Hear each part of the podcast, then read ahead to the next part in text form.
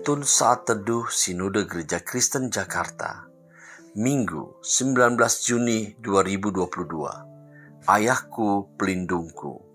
Ayub pasal pertama ayat 4 sampai dengan 5 Anak-anaknya yang lelaki biasa mengadakan pesta di rumah mereka masing-masing. Menurut giliran dan ketiga saudara perempuan mereka diundang untuk makan dan minum bersama-sama mereka.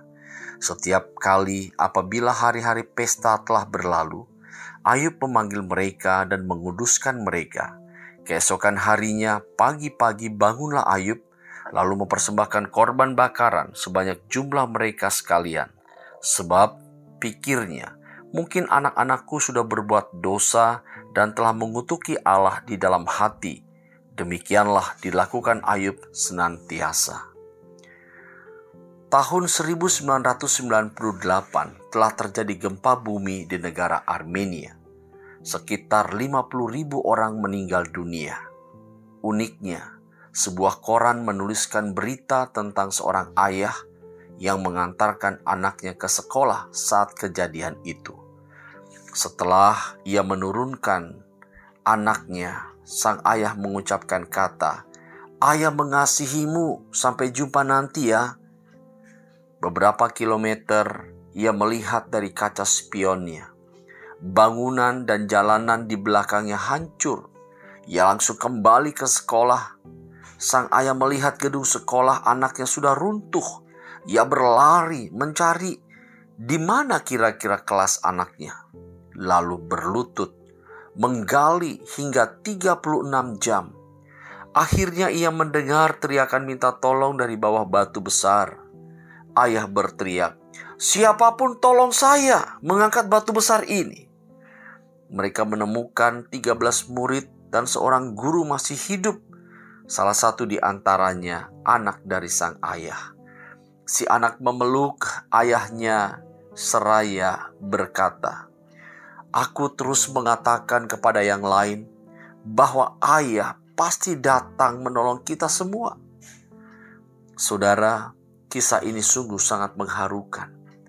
Bagaimana seorang ayah memberikan perlindungan bagi anaknya.